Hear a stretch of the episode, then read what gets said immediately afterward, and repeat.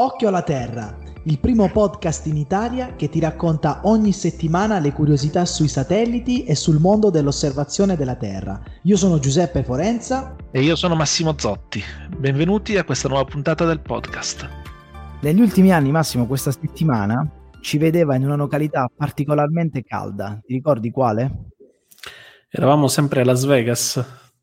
Nel deserto del Nevada perché partecipavamo ogni anno a Hexagon Live, che è la conferenza mondiale della Hexagon, e quindi ci siamo sempre goduti delle simpatiche temperature abbastanza alte, ma, ma, mai come quelle che quest'anno ci siamo scampati non essendoci andati. Perché mercoledì Infatti, scorso, mi, mi, raccontavi una cosa incredibile. Mercoledì scorso il, il, il termometro dell'aeroporto McCarran di Las Vegas ha segnato 47 gradi. e meno male che non eravamo...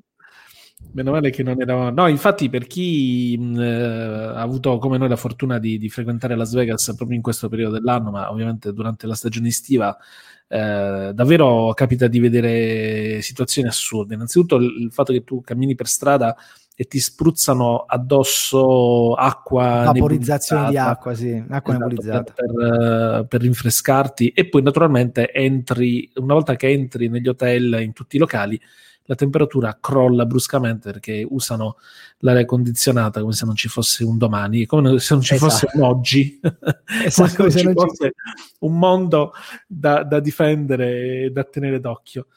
Ma noi in questa puntata non parleremo molto di sostenibilità, e, che sono temi che a noi ovviamente sono molto, sono molto cari, quanto abbiamo raccontato di Las Vegas, ma anche in Italia si stanno verificando delle situazioni particolarmente eh, eh, strane. Senza andare, diciamo. troppo, senza andare, troppo, lontano, proprio la, la scorsa settimana abbiamo visto eh, quello che è successo a Milano con una serie di blackout, eh, 80 blackout eh, in varie zone della città causate dall'aumento del, del, nell'utilizzo dei condizionatori d'aria, quindi proprio il, l'aumento delle temperature in città che ha causato un aumento nell'utilizzo degli impianti di condizionamento che a loro volta hanno portato una pressione sulla rete elettrica tale che la rete in alcuni casi non, non ce l'ha fatta a reggere e quindi ci sono stati questi blackout per cui continui eh, interventi per, per correre ai ripari. E questo è un fenomeno che ormai eh, vedremo accadere sempre più spesso. E quello che a noi interessa oggi raccontare qui ad occhio alla Terra, che ci piacerebbe raccontare, è che cosa l'osservazione della Terra, in particolar modo su eh, gli, diciamo, gli, impatti importanti che tu hai detto, perché poi questi sono fenomeni che si accompagnano a maggiori consumi energetici, a maggior inquinamento, quindi perché vengono rilasciati ovviamente in atmosfera eh, dei componenti legati al consumo energetico e anche ovviamente alla salute delle persone. Da satellite io ho sempre sentito parlare di isole di calore. Che cosa sono queste isole di calore? In effetti le isole di calore di cui si parla spesso quando si parla del, del surriscaldamento delle città, le isole di calore in ambito urbano sono quelle, quelle situazioni che si creano quando la, la, differenza di temperatura tra l'area urbana e l'area rurale esterna supera una certa soglia, che credo sia intorno ai 3 gradi. Quindi quando si crea questa differenza di temperatura tra il, il, la città e la campagna intorno, si crea un'isola di calore. Purtroppo questo è un fenomeno che noi vediamo accadere sempre più spesso, di giorno, anche di notte. E quello che è, eh, perché ne parliamo uh, occhio alla terra? Perché sicuramente oggi il, gli strumenti di osservazione della Terra rappresentano un ottimo complemento a quelle che sono le misure di questo calore che vengono fatte in città e che servono alla protezione civile per eh, ovviamente anche per, per, la cosa più, più, ovvia, per avvertire la popolazione, soprattutto le fasce più deboli della popolazione, che in, in città la temperatura sta salendo e quindi bisogna in qualche modo eh, correre ai ripari nelle, nelle varie forme. e quant'altro. Quindi diciamo come dicevi tu prima, anche io sapevo che nelle città o anche nei dintorni esistono varie postazioni, le cosiddette postazioni meteo, no? che raccolgono dei parametri ambientali del, eh, sia di qualità dell'aria che sia di temperatura. Chiaramente tu dicevi complementare perché da satellite che cosa guardiamo? La temperatura? Allora, da satellite ehm, noi possiamo vedere sicuramente una serie di informazioni relative alla, alla, temperatura del suolo, per esempio c'è il, eh, il satellite Sentinel-3 che monta uno strumento che ha un nome strano, che è il um, SLSTR, no, ah, di quelli memorizzabili, diciamo. SLSTR sarebbe il, il, radiometro per la superficie eh, del mare e della terra ed è uno strumento che serve proprio a calcolare, ad analizzare eh, la temperatura. Quando in passato abbiamo, qualche puntata passata abbiamo parlato di Sentinel, di, di Sentinel 3, ne abbiamo parlato come di uno strumento utile per esempio a, mon- a controllare la, la, la, la, temperatura superficiale del mare, ma è uno strumento che misura anche la temperatura, la temperatura superficiale del, del suolo. Allora, senza andare in dettagli eh, troppo tecnici, il, mm, questo strumento, questi, questi, radiometri che sono disponibili a bordo dei satelliti, eh, permettono di avere informazioni sulla temperatura del suolo con una risoluzione spaziale che non è eh, altissima, ma la cosa che ci interessa, come al solito, è che la frequenza con cui queste informazioni vengono rese disponibili dai satelliti fanno sì che io possa veramente fare un monitoraggio continuo, quindi analizzare un trend.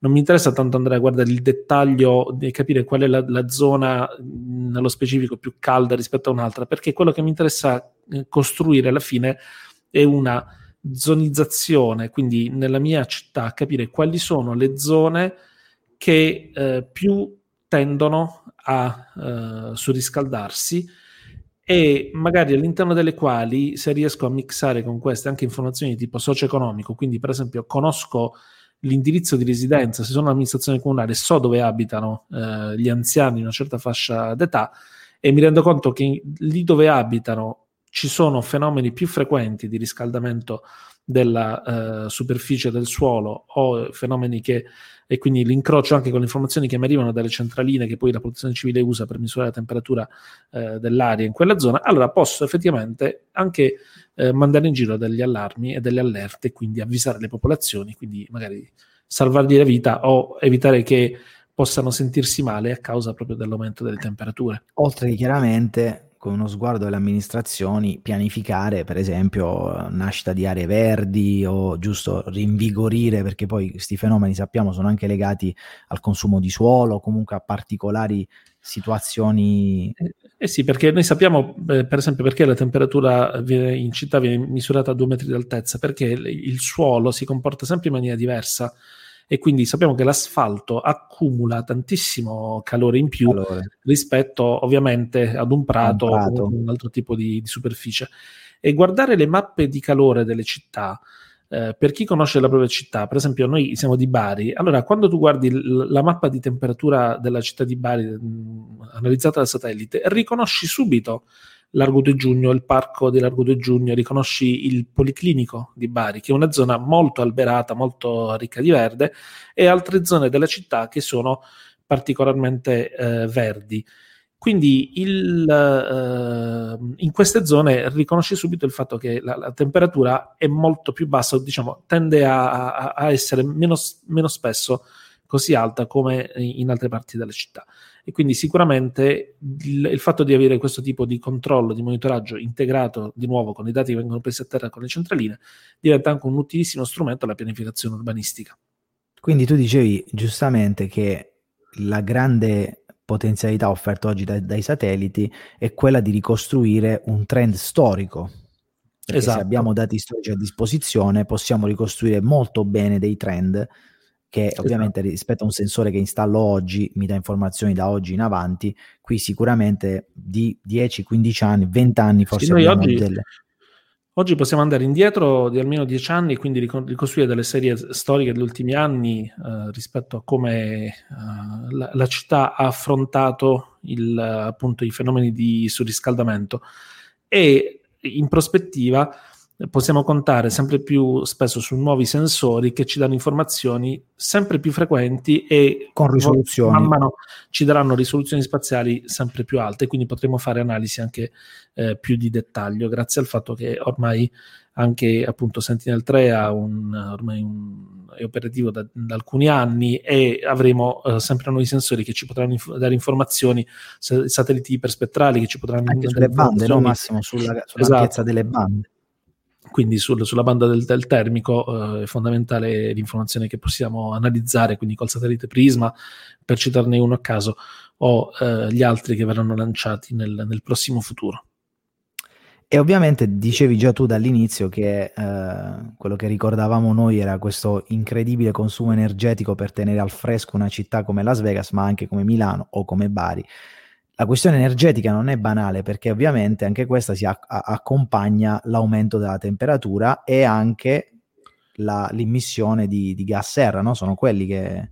Eh sì, perché poi paradossalmente il consumo che si fa in città di impianti per raffreddare l'interno, per esempio, delle, delle, delle strutture, degli edifici, degli uffici, delle industrie, provoca un tale consumo e dispendio di energia che a sua volta crea uh, maggiori emissioni all'esterno. Mm. E quindi veramente è un cane che si morde, che la, si morde la coda cons- crei più calore in città per poter uh, riscaldare uh, gli spazi interni uh, in città. E questo è il, il, motivo per cui invece politiche del, del, territorio più oculate possono consentire di risparmiare energia e ridurre l'impatto dei consumi energetici proprio sul, sul clima cittadino. No, questo è molto interessante. Tra l'altro, sappiamo che esiste proprio un ministero della transizione ecologica, no? Anche certo, in Italia. Il Ministero, il ministero volte... dell'Ambiente, che oggi si chiama Ministero della Transizione Ecologica, ha tra i suoi obiettivi proprio quello di supportare questo tipo di trasformazioni che anche in, in città devono vedere protagonista eh, il monitoraggio del territorio e quindi anche l'effetto di queste politiche sulla salvaguardia del, della salute dei cittadini. Quindi quando si incontrano a Parigi decidono anche come impiegare i satelliti per studiare le, le isole di calore, che oggi abbiamo capito meglio che cosa sono, giusto?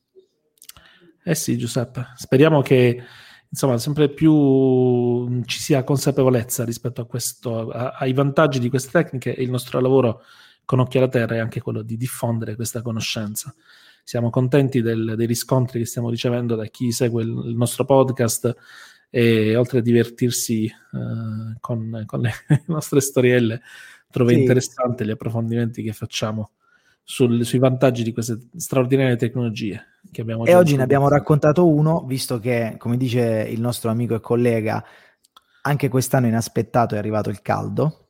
E quindi siamo proprio nella settimana, leggevo che settimana prossima arriveremo a 39 gradi, 40 gradi, quindi insomma, parlare di sole di calore è, è, stato come quando abbiamo parlato di ghiaccio bollente, ti ricordi, in inverno, o per monitorare i ghiacciai.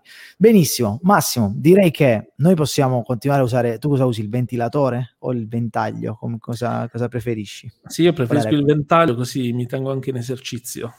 Eh, esatto, esatto, anche. un po' di esercizio fisico. un consumo attivo di eh, economia circolare dell'energia, Massimo, sei, sei sempre due passi avanti. Fantastico, io invece userò il ventilatore che ha un consumo magari più basso, oppure me ne vado a mare che noi ce l'abbiamo sempre a due passi e ci rinfrescherà. Perfetto.